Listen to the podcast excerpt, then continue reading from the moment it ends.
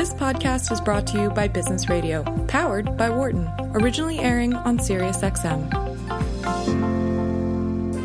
This is the Work and Life podcast, which explores how to create harmony among the different parts of life work, home, community, and the private self, your mind, body, and spirit. Here's your host, founding director of Wharton's Work Life Integration Project and author of the bestseller Total Leadership, Professor Stew Friedman. Cal Newport is an associate professor of computer science at Georgetown University and author of Digital Minimalism Choosing a Focused Life in a Noisy World. Incredibly timely and incredibly valuable. He's also the author of six other books, including Deep Work, which was the subject of an earlier conversation I had with Cal in episode 7. In that work, Deep Work, he argued that our ability to concentrate without distractions is becoming all too rare. He sold his first book to Random House in the summer after his junior year of college. You're not going to find him on Twitter, though, nor Facebook, nor Instagram but you can often find him at home with his family in Washington, D.C., or writing essays for his increasingly popular website, calnewport.com. In this episode, we discuss Cal's research on digital decluttering and how it increases one's productivity, maximizes the return on one's investment in technology use, improves one's overall happiness, and enhances genuine social connections. Cal talks knowledgeably about the ways in which social media companies like Facebook and Twitter, in order to increase their value for their initial public offerings, strategically and deliberately engineered their products to generate compulsive use and be addictive. He talks about how our overuse of technology doesn't make us more productive because we're not using it wisely.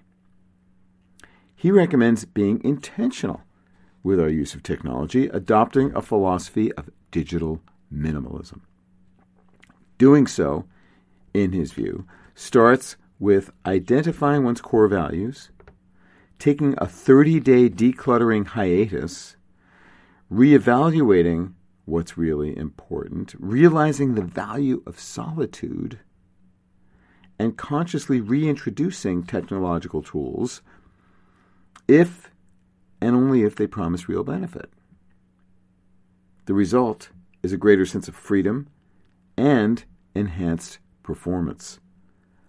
I am a firm believer and supporter of Cal's approach, even though I have not completely disconnected from social media, as he has in my total leadership classes at Wharton, I've seen that having students take significant time to think about and articulate what's truly important to them, what they value, what kind of person and leader they want to become in their lives, what they stand for, and who is important in their lives, and why those people are important.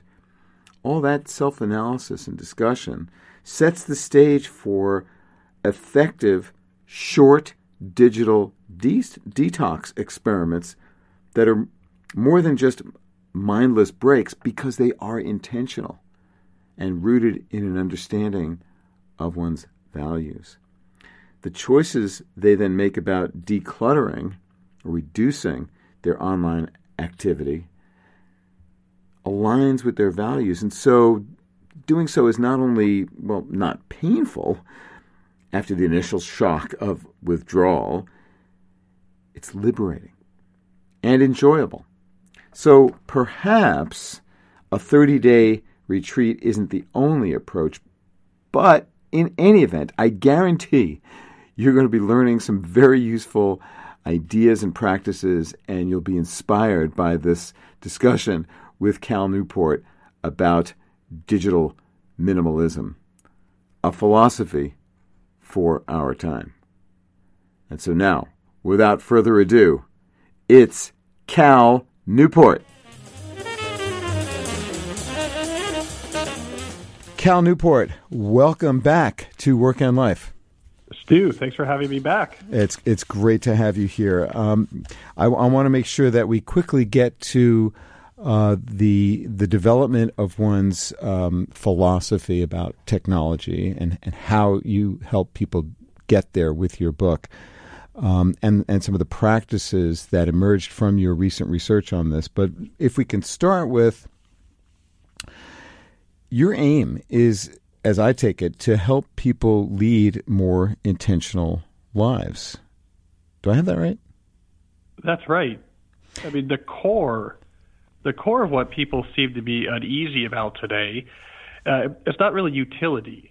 It's not is this technology useful or is this technology useless? It's really much more about autonomy. Mm-hmm. This idea that people feel that they're using these screens more that's healthy or more they know is useful to the exclusion of things that they know is more important, that there's a sense of emotional manipulation, manipulation of their beliefs. And so the struggle here is really a struggle about who's in control mm-hmm. of what I spend my time on and why I do it. Who is in control? And how did you come to focus on this this important question?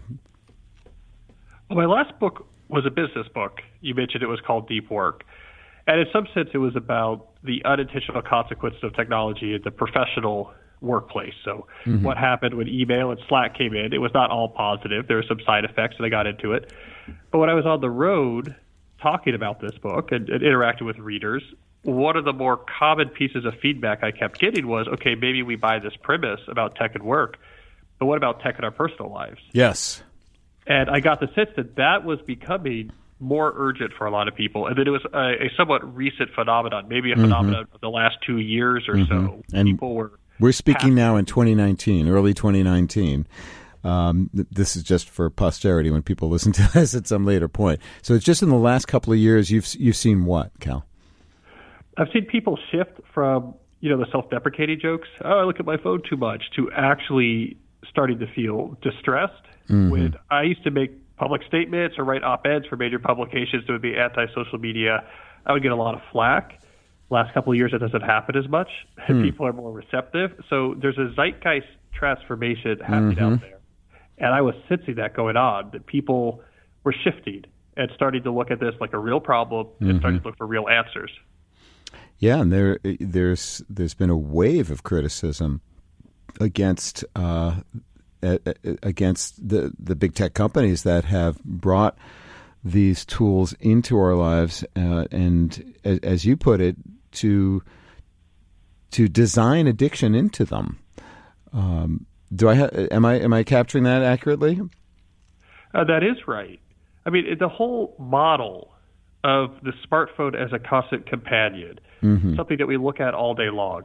We're used to that now. And we think, yeah, that's just technology in the 21st century. That's just an emergent reaction to what you do when you're now connected to the world through networks. But that's not actually the real storyline. When you dig closer, what you see is that the original smartphone was not introduced to be a constant companion. It had some very particular uses. Original social media was not something you use compulsively. You would post things about yourselves occasionally, and you would read what your friends had posted occasionally. Mm-hmm. So the reason this all shifted was primarily because the major social media platforms, led by Facebook, had to get their user engagement minutes up so that they could succeed with their IPO. In order to get their user engagement minutes up, they had to figure out how do we get people not logging on to the Facebook.com once or twice a week? How do we get them looking at it 85 times a day?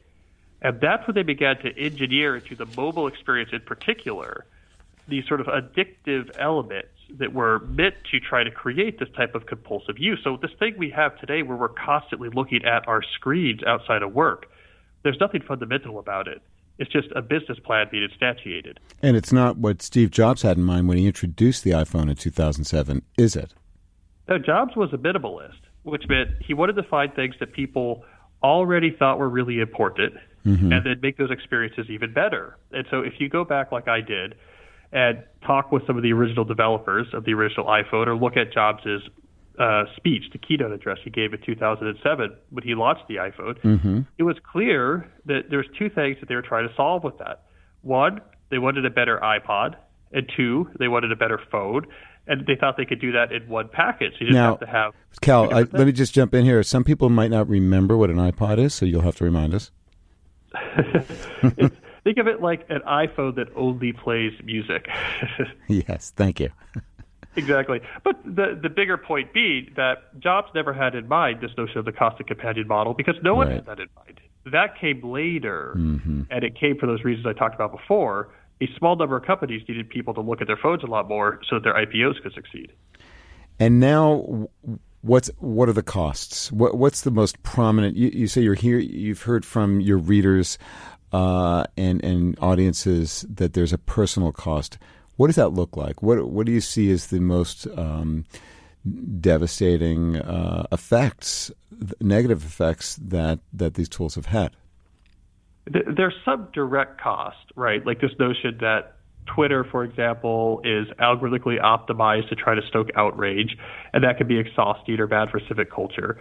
But really, the cost that I think people are most worried about is the indirect cost of the time they're spending looking at the screen is time they could be spending doing things that are much more important for building a flourishing human life. It's the opportunity cost, not the direct negative consequences of looking at the screen that seems to have people getting upset.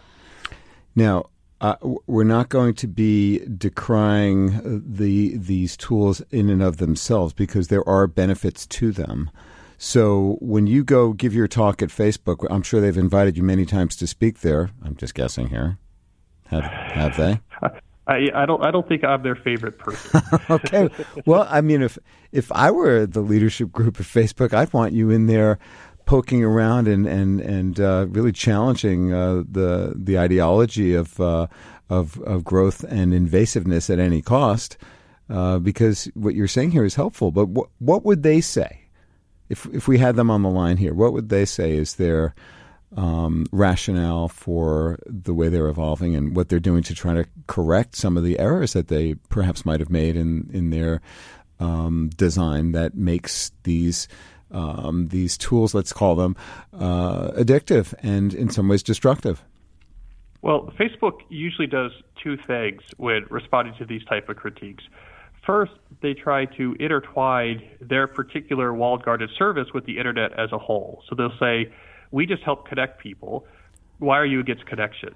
Right, as if you're against the internet, or there's no other way to use the internet to connect with people. Hmm. And then they do like to steer the conversation away from the fact that their business model is built on addiction, that is built on this type of engagement. So they look at other boogeymen, like, well, we have to be careful to make sure that your privacy isn't breached or that uh, data isn't misused. But a lot of that is a smokescreen from the underlying thing that they cannot change, which is for them to re- maintain a $500 billion mar- market cap, they need people to click on this app compulsively. They can't fix that. If they fix that, the company goes out of business, or at least it's a shell of their current size. You cannot have a $500 billion market cap if your user engagement, which is the direct source of your revenue, drops precipitously. And that's what would happen if they moved away from the more compulsive features of their most important services. And is it the same for Twitter? Twitter, uh, same idea going on with Twitter. Yes, they, they use a couple uh, different types of ideas that Facebook does, but Twitter needs you to do that endless scroll.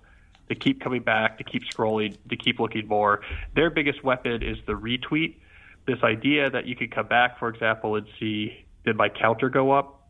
Did someone approve of what I said? Did someone pass along what I said? And in general, that type of immediate feedback to users about other people's approval, that's the foundation on which all of these platforms made their shift from let me post information, you post information, into something that uh, engendered a sort of more compulsive use. So these um, these companies are not going to regulate themselves. They're they're not going to change. Is is what you are pessimistically concluding? Correct. Right. And so it's up to us to to make the change. And the good news, of course, is that we do have more control than we might currently think. And and that's that's what you are advocating for and and actually presenting a way forward. So uh, take us through it. Uh, what does one do to try to save oneself from being uh, compulsively uh, and destructively addicted to uh, to our our smartphones and the the the the social media platforms that are designed to keep us engaged in them? Well, my argument is that tips aren't working and good intentions aren't working. So if you feel like you're looking at your screen too much, it's probably not going to cut it to say, look, I turned off my notifications. Or I do a digital Shabbat, you know, one, one day a week. I don't look at my phone, or I try not to bring it into the bedroom. We've seen that these forces are too powerful, and generally speaking, people are not succeeding with nibbling around the edges, small changes to their behavior. And so, what I advocate is well, you need a wholesale philosophy of technology use, something that you can really believe in, something that is based in your values. It's something that can help you make consistent, strong decisions about the role tech plays in your life. I think anything short of that, and these powerful forces are just going to end up burrowing their way deeper and deeper until you're back to compulsively looking at a screen. So, how does one begin? Uh, to to develop the, a practical philosophy of digital use that is genuine and actionable. So the philosophy that I preach is digital minimalism. There could be others, but it's one that I've seen uh, to be effective out there in the wild and what I think works well.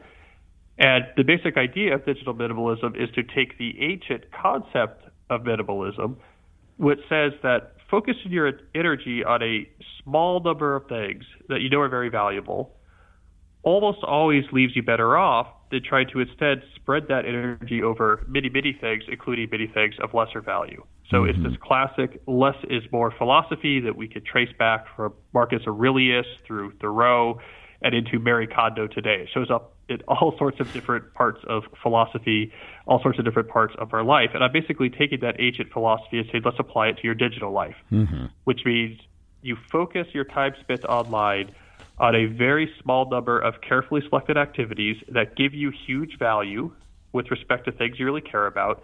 And then, in classic minimalist fashion, you're happy missing out on everything else that's pulling at your attention.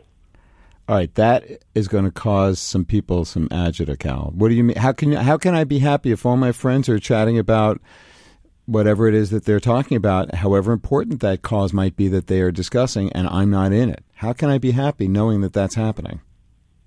Well, first of all, I encourage people to think about minimalism not in terms of a list of good and bad technologies, but instead about good and bad approaches to technologies. And so the basic logic is pretty self evident, which is figure out what really matters to you, what you want to spend time on. Then for each of these things that are important to you, ask what's the best way, if any, to use technology to help boost this? Because technology can be miraculous and can really help you get more value mm-hmm. out of the things you care. And then most importantly, once you've answered those questions, be happy missing out on everything else. Now, depending on how you answer those questions, maybe spending time on a social media platform is a crucial part for you mm-hmm. of using technology to boost something you value. But if you're a digital minimalist, you're going to be very careful about how you do it because they always don't they don't just ask what, they always ask how and when. So not just I use this service, but how do I use the service and when I use it. But I think for a lot of people that what they're going to find is that the total number of things they use and the total amount of time they spend looking at their screens is going to significantly reduce, while the value they get out of their tech is going to significantly increase. So they're optimizing use. It's optimization. Yeah, that's classic minimalism. And that means uh, we'll explain the concept of the uh, the return curve and how that uh, that applies here because I, I think that's an, uh, one of the uh, important ideas uh, in in sort of the argument that you're making. It's an idea that, let's say, attention economy companies like social media doesn't want you to think about, but it's well known in business circles that you know how you use something matters. You can optimize your use of something and uh, get better returns. Now, eventually, you'll hit some point of no return where future optimization doesn't get you any more value. But the move from very little optimization to reasonable optimization can make a big difference in the return you get from a given process. And so, this is a secret weapon of digital minimalists that when they decide I'm going to use this service or this app because it's really useful for something I care about, they then step back and say, how do I optimize that? And so I talk about, mm-hmm. for example, visual artists who often get great value out of Instagram because to do their work, they have to be exposed constantly mm-hmm. to creative input. And on Instagram, they can find other artists in their genre, mm-hmm. post works in progress. But digital minimalist visual artists will say, okay, let's run this through the optimization rigor.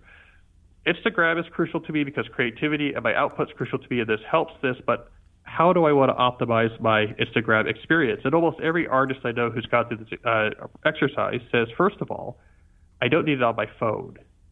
There's no reason for me to have Instagram on my phone if what I'm trying to do is get some creative inspiration. I don't have to look at it all the time. That seems like that's going to be a big cost I don't need. So I'll just look at it on my computer. Mm-hmm. Second of all, I only really need to follow maybe 10 artists whose work I really admire. And then third, they only post so much. So from the perspective of when, maybe I'll log on Sunday morning. It'll take me about 30 minutes to see everything they posted, and I'll get this, this jolt of targeted inspiration using just 30 minutes of my time every week, and now I'm getting 99% of the benefits while avoiding 99% of the cost. That's classic minimalist optimization. That's a great example. So, uh, how would someone start to both develop their philosophy, identify their values, and then take action? Uh, if you if you could give us a, a brief introduction to how to do a digital declutter. So the declutter is my pitch for the most effective way to actually make this transition. And it says you need 30 days. 30 days. 30 days, yes. And the brief summary is for those 30 days, you're basically stepping away from all optional technology in your personal life. Uh, we're not talking about work. You, you can't use me as an excuse not to answer your boss's email. Uh, okay. social media, online news, video games, streaming media, uh, those fun little apps that catch your attention, those fun little app games, anything that's optional in your personal life. Okay. You're away from it for 30 days. It's not just a detox. Uh, I'm not a fan of this idea that if you take a break and then come back to something that's bothered you, that you made an improvement. So it's not just about a detox. It's about giving yourself the space required to figure out what do I care about? Hmm. What do I value? What do I want to spend my time? Experiment with the type of things that we used to do before we had ubiquitous screens and then once the 30 days are over, you're starting from scratch, right? You're not just going back to what you had before, you're starting from scratch. And for something to make its way back into your personal digital life, there has to be a really strong argument for what does this really help? What does this help that I really care about? And if it passes that high threshold, then you run it through that optimization rigor that we talked about before. And what you're going to end up with is a much more streamlined, much more optimized digital life that really is working for you as opposed to just transforming you into a gadget for the bottom line of a small number of companies. Just working that slot machine that's sitting in your uh, in your in your jacket pocket, right? Yeah, exactly. Right. You don't have to be the guy who brings the slot machine with him everywhere he goes, just to make sure that Facebook Incorporated could get a few more of your nickels. Who is it that uh, that that referred to uh, the smartphone as a smart machine, uh, as a slot machine? So Tristan Harris was a former Google engineer, and before that, he trained at B.J. Fogg's Persuasive Technology Laboratory at Stanford. So he knew a lot about how to use technology to change people's behavior, and he became essentially a whistleblower. And he left Google and turned around and said, basically, they're trying to hijack your brain. That was his terminology. And it was in a, in a famous 60 minute interviews that he said, yes, the smartphone, it's designed by these apps to become a slot machine in your pocket. Because of intermittent positive reinforcement and then drive for social approval, as you as you briefly summarize uh, in, in your argument, and and those are very powerful tools. So now, if you ask people to step away for thirty days, people who are addicted, behavioral addictions, uh, are are real and powerful, don't they experience withdrawal symptoms? There is withdrawal. It's not as bad as say a serious substance addiction. It's as you mentioned, a moderate behavioral addiction.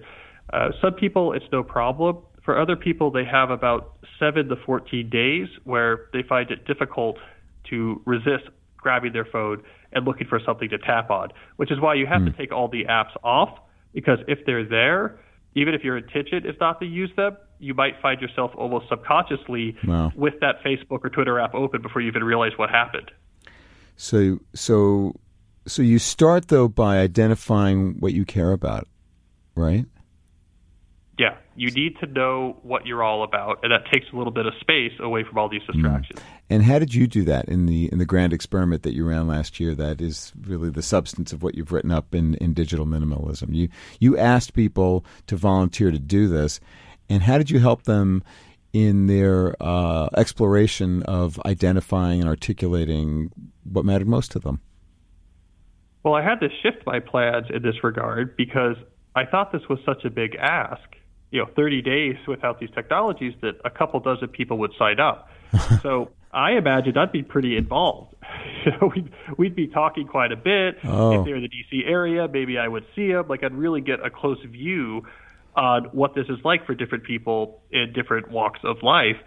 But you know, as I report, instead of two dozen, over 1,600 people signed up and said, "Yeah, I'm on board." So that was good news for my general uh, idea that this was an important topic, but it was bad news for my notion that I was going to be heavily involved in every participant's transformation. So you couldn't. But I did get a lot of reports, Mm-hmm. and they did give me a lot of insight. And what I found is that those who actually took the time Mm-hmm. to figure out through these 30 days, what do I care about? Which is hard. You have to reflect, you have to experiment, you have to think, you have to talk to people. The people who took that time were much more likely to succeed. That is, not find that they slip back into their old digital habits. While the people who treated it just as a detox, like, hey, this is a nice break, they had a really hard time sparking permanent change. So that, that underscored my hypothesis yes. that a philosophy based in values is something that can persist, whereas just changes or experiments or habits or tricks have a harder time sticking when the forces are this powerful. it has to have real deep meaning to your core, to your soul. That, that it- it's who you are and how you want to live. That you have to be uh, articulate about and, and really define. That- we're willing to do, yeah, we're willing to do hard things if it's in the service of something we really care about. Mm-hmm. But if we just have a general inkling that I don't like how much I spend on Twitter, that's not enough to Mm-hmm. keep that slot machine jangle from from not attracting your attention and eventually getting you back to looking at that phone. So, how did you get people to, to articulate their values? They, they, what what kinds of things did did uh, did they do to to um, to make that uh, real?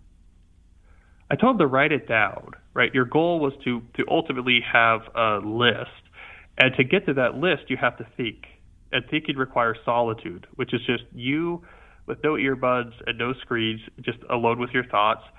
I encourage people. This was helpful to accept the idea that there's no right list that you're trying to figure out, that you can mm-hmm. get the answer right or wrong. Mm-hmm. It's your first preliminary approach to identify what matters to you. And the idea is this will evolve, and that you should come back to this again and again, and this, this, this mm-hmm. list of values and how you support it will evolve. So take the pressure off. Let's just start somewhere. What are things you know for sure? Yes, this is really important. Or maybe things you think, I think this is important. And trust that this can evolve over time, but, but nothing's going to happen until you take a first step. All right, Cal. So it starts with knowing what's important, um, and and then it's uh, the, then the next step is well to define your technology rules, right? And what is that? How do people do it? So, what you know what is important, you could ask for each what tech do I want to use, Mm-hmm. if any, to support this thing I value. But as mentioned, you never want to just leave that question binary. So, once you find some strong use for a piece of technology for one of your values, you want the rules to go around it, right? Step back and give that reflection. How do I actually want to use this? Does it need to be on my phone? What features do I want to use? Do I can I turn off or block other features? How often do I want to access this? Could I get away with something simpler? Mm-hmm. So you're always interrogating mm. your technological landscape to try to look for really big ROI opportunities while avoiding a lot of the cost traps that are making people unhappy. So, you know, it's never just the what. It's also these rules, the how and the when, that really is going to help you shift this cost benefit ratio decidedly in your advantage. So it's really being intentional about which technologies you use and for what reason, and, and then specifically how to optimize them so that you're using them in the in the most efficient way.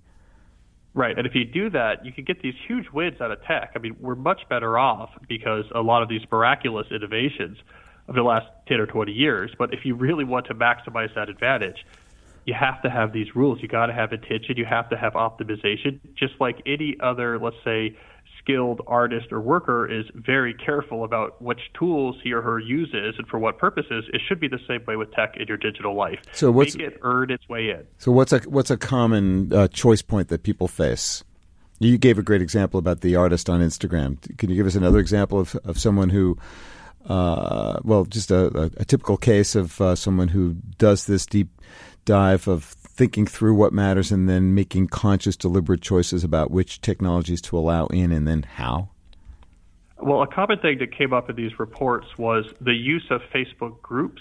It, it turns out there's a lot of, let's say, school or community organizations that do a lot of coordinating using the group feature uh-huh. on Facebook, right? So a lot of people who go through this process say, hey, these groups, this community group I'm a part of, for example, is really important because I value being a part of my community and be involved, but I have to go onto Facebook to access this group. So what should I do about it? So a common solution there is first of all, like almost all of these decisions, no need no need to do this on my phone. There's no reason to have the slot machine in the pocket. Mm-hmm. And multiple different people reported to me that there are both ways to change who you follow or plugins you can download for your browser that make it easy for you to log into Facebook and go to your group and see nothing else. Ah. No news feed, no algorithmically generated information, no update from your uncle about what he thinks about the latest political situation.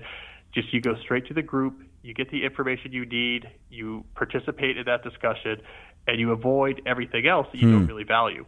So you can build in those filters to again optimize your time and attention investment in on that on that platform. Right. It's an instrumental view of all these technologies. What do I want an to get instrumental view? Yeah, I'm sorry, please. Yeah. Yeah. What do I want to get out of this? What's the right way to get that value? We're used to that in the world of business.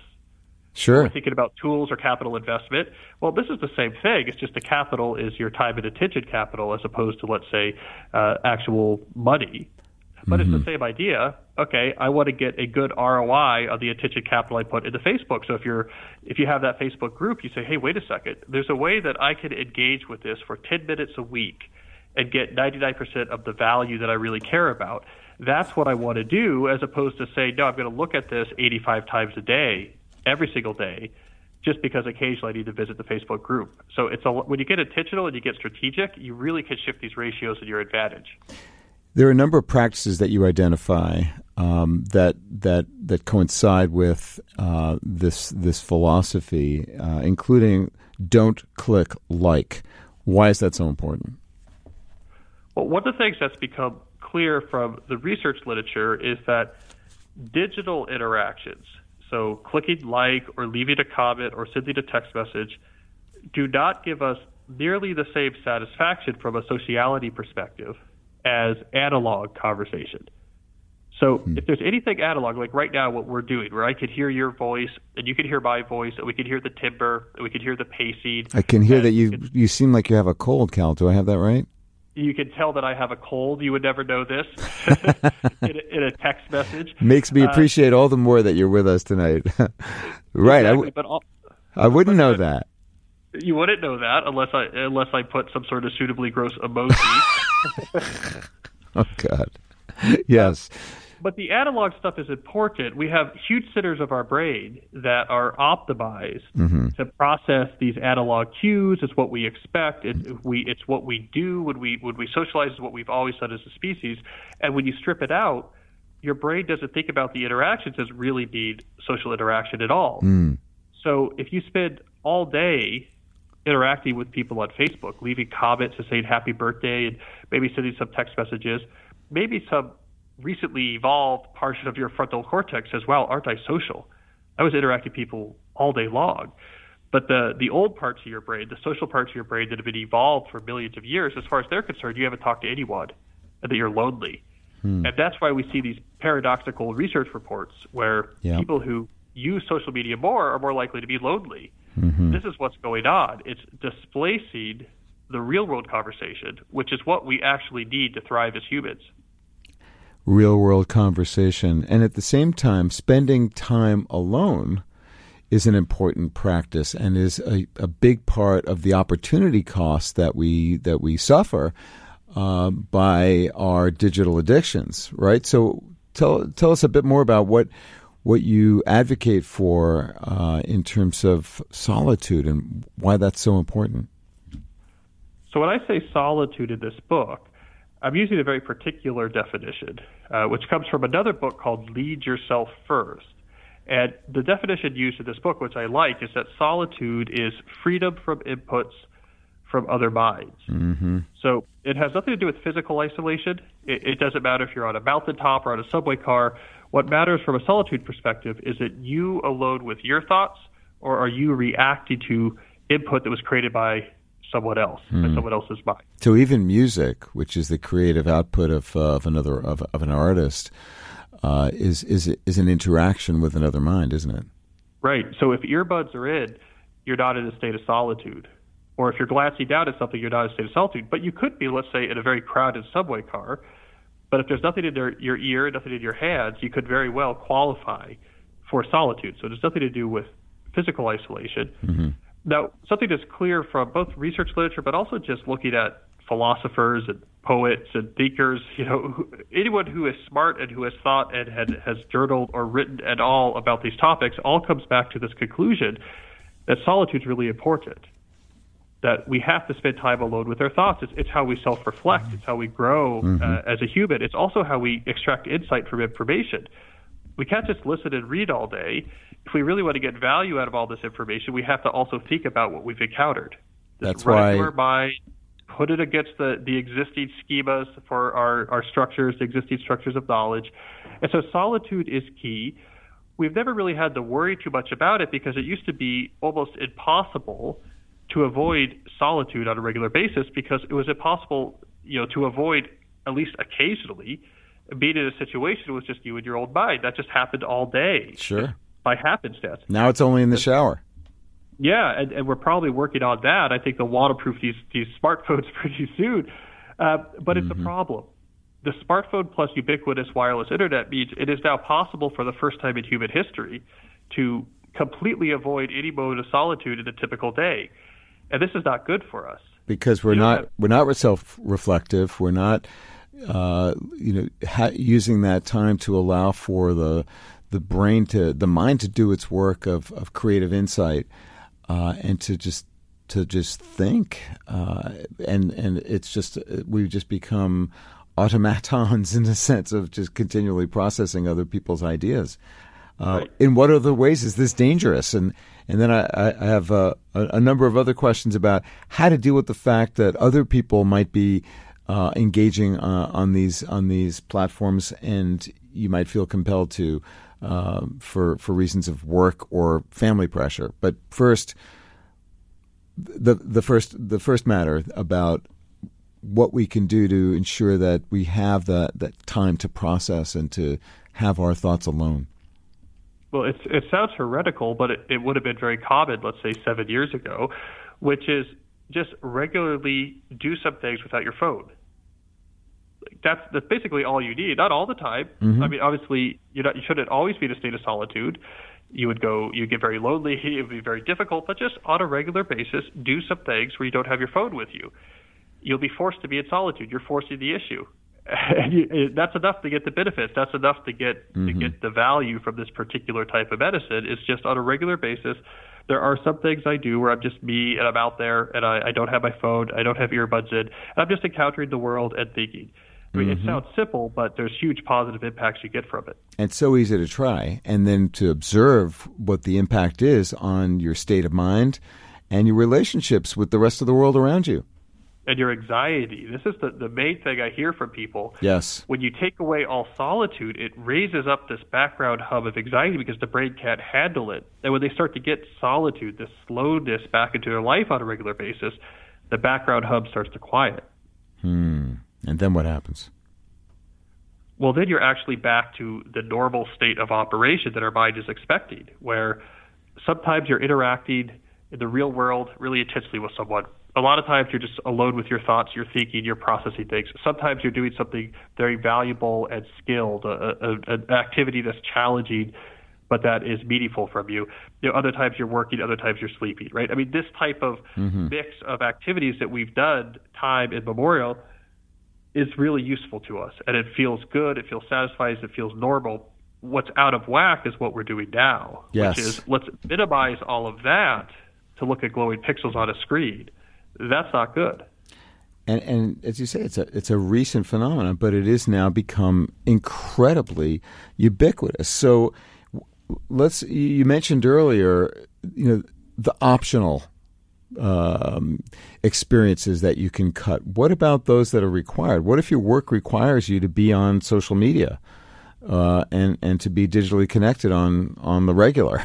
how do, how do you manage in that kind of environment? Because there are many people whose you know whose livelihood kind of depends on their being uh, regularly interacting with others uh, through social media. Well, I talk about in the book that if you have to engage with social media professionally, mm-hmm. engage with social media like a professional.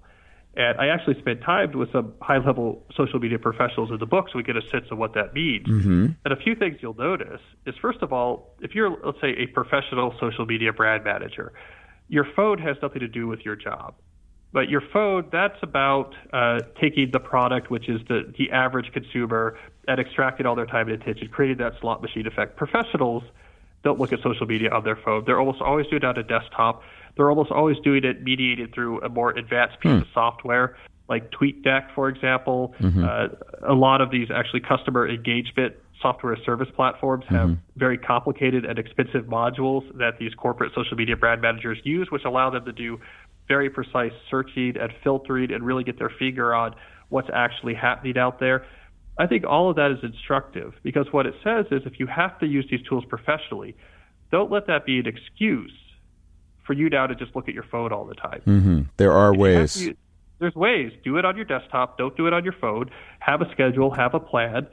Figure out what's going to give you high ROI. I go on three times a day. I have a post schedule. This is automated. I do this type of filtered search once a day to see what's going on. I mean, there's all sorts of different strategies that I briefly summarize just to give their flavor. Mm-hmm. But what I'm trying to avoid is people using particular reasons why they have to engage with some quarter of these technologies as the carte blanche that then uh, enables them to just look at a screen all day.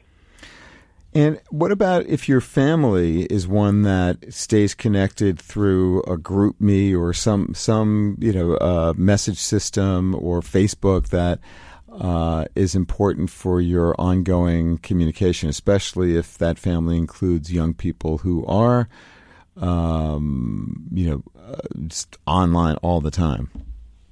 Well, the main thing I advocate is that when it comes to your relationships, assuming that you really value your relationships with your close family, and everyone I talk to does. So right, most people do. yeah, give it serious thought. Right, yes. go beyond just hey, this is easy and think, okay, beyond that, what actually is the best way for me to use technology to foster these relationships? Now, for some people who go through this exercise, they say, you know, whatever, I have far-flung family, maybe mm-hmm. I have siblings that are deployed overseas, mm-hmm. and using some of these tech tools for the interaction is really the only way I'm going to I'm going to get to do certain uh, right. interaction early. So that's what we're going to do. Of course, we'll have a schedule around it and, and figure out actually how to maybe have more interaction mm-hmm. online. Let's figure that out. But I also ran into a lot of minimalists who had been telling themselves a story. Right? They, they had allowed the group text message, let's say, or a, a Facebook group with some family members to, to let them off the hook. By that you mean? really knowing what's going on in their family's lives. I mean, I, mm. I write about oh. one of these minimalists in the book who who figured out, okay, yeah, this is helping me keep in touch with my brother, but is this the best way for me to do that? No, actually, what I need to do is have lunch with him every other week you know that's what she started doing. Now she complained because she said he won't look up from his phone during the lunches, right? But what she actually did the serious exercise. If I really value this, what's the best way to serve it? Mm-hmm. You know, a lot of people come out and say, yes, this tech is helping me serve this value, but not at the level that I think I actually want to when I get in touch with my values. And, and for some people, it's a crutch mm-hmm. that has that has allowed them to say, look, I I said how cute on my good friend's baby picture instead of going to my good friend's house and say, "Look, I made you dinner. Can I help you with your laundry? What you know, you have a new baby at home. What can I do that's useful?" And it's that latter stuff that's more valuable. And but so, but a much yeah. bigger um, you know investment to be able to do is. that, right? Yeah, and well, this is a, a, another casualty of digital minimalism is that a lot of them don't use social media in the way that most people normally do, which means a lot of these weak tie relationships go away because if you're if you're serving your important relationships with a lot of time and attention, you really don't have anything left over right. for your you know college roommate's brother that you met that one time. But for most people, that's okay. Mm-hmm. We, we weren't evolved to try to maintain hundreds or thousands of weak tie social network connections. That's not crucial to human sociality. That's not crucial to human flourishing.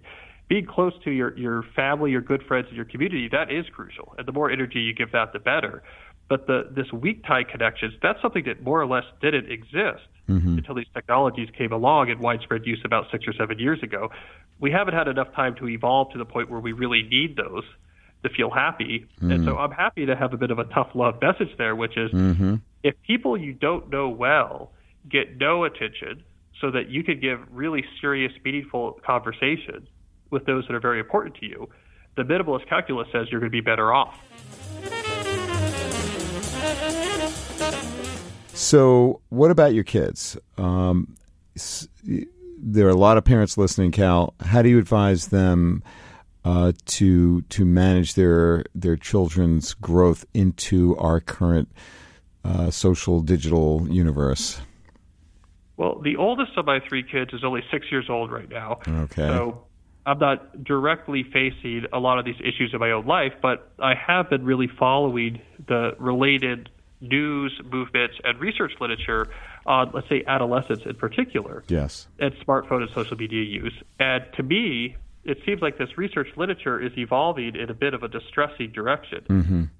I mean, it's hard to say. No one study tells you the whole story. You have to look at the literature as a whole, and there is a lot of noise in this literature, and it is early, but it does seem to be strengthening towards this conclusion that smartphone use, and in particular social media smartphone use, is causing a very large rise in anxiety and anxiety-related disorders mm-hmm. among teenagers. I've seen and that. along with that comes the corresponding rise in hospitalizations for self-harm or suicide attempts. Mm-hmm.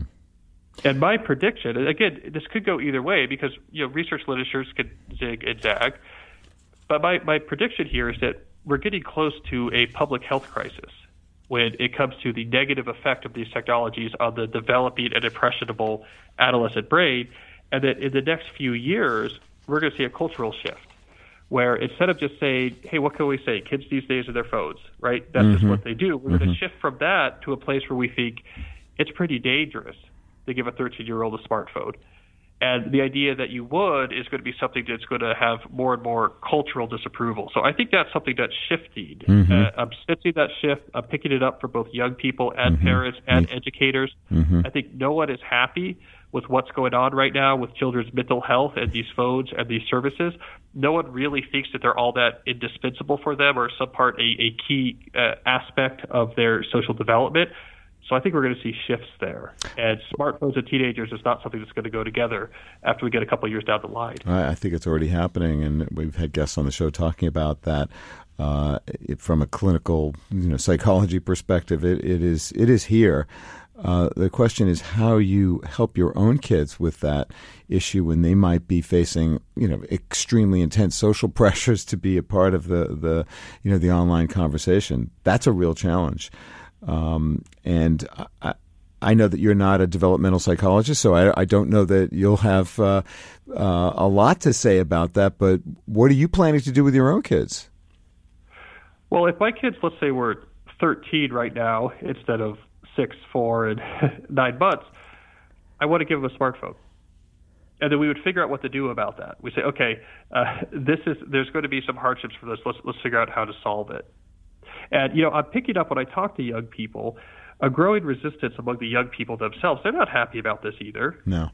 They're not happy about the Snapchat streaks. Mm-hmm. They're not happy about the fact they're not getting their driver's license or going to parties or getting in trouble, but just sitting there in their room and like an air traffic controller having to manage all these different streams. Right. And so they want something else too.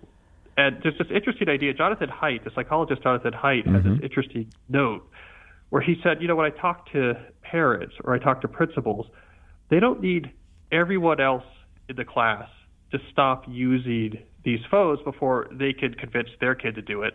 They need two or three people mm-hmm. not to allow their kids to have phones.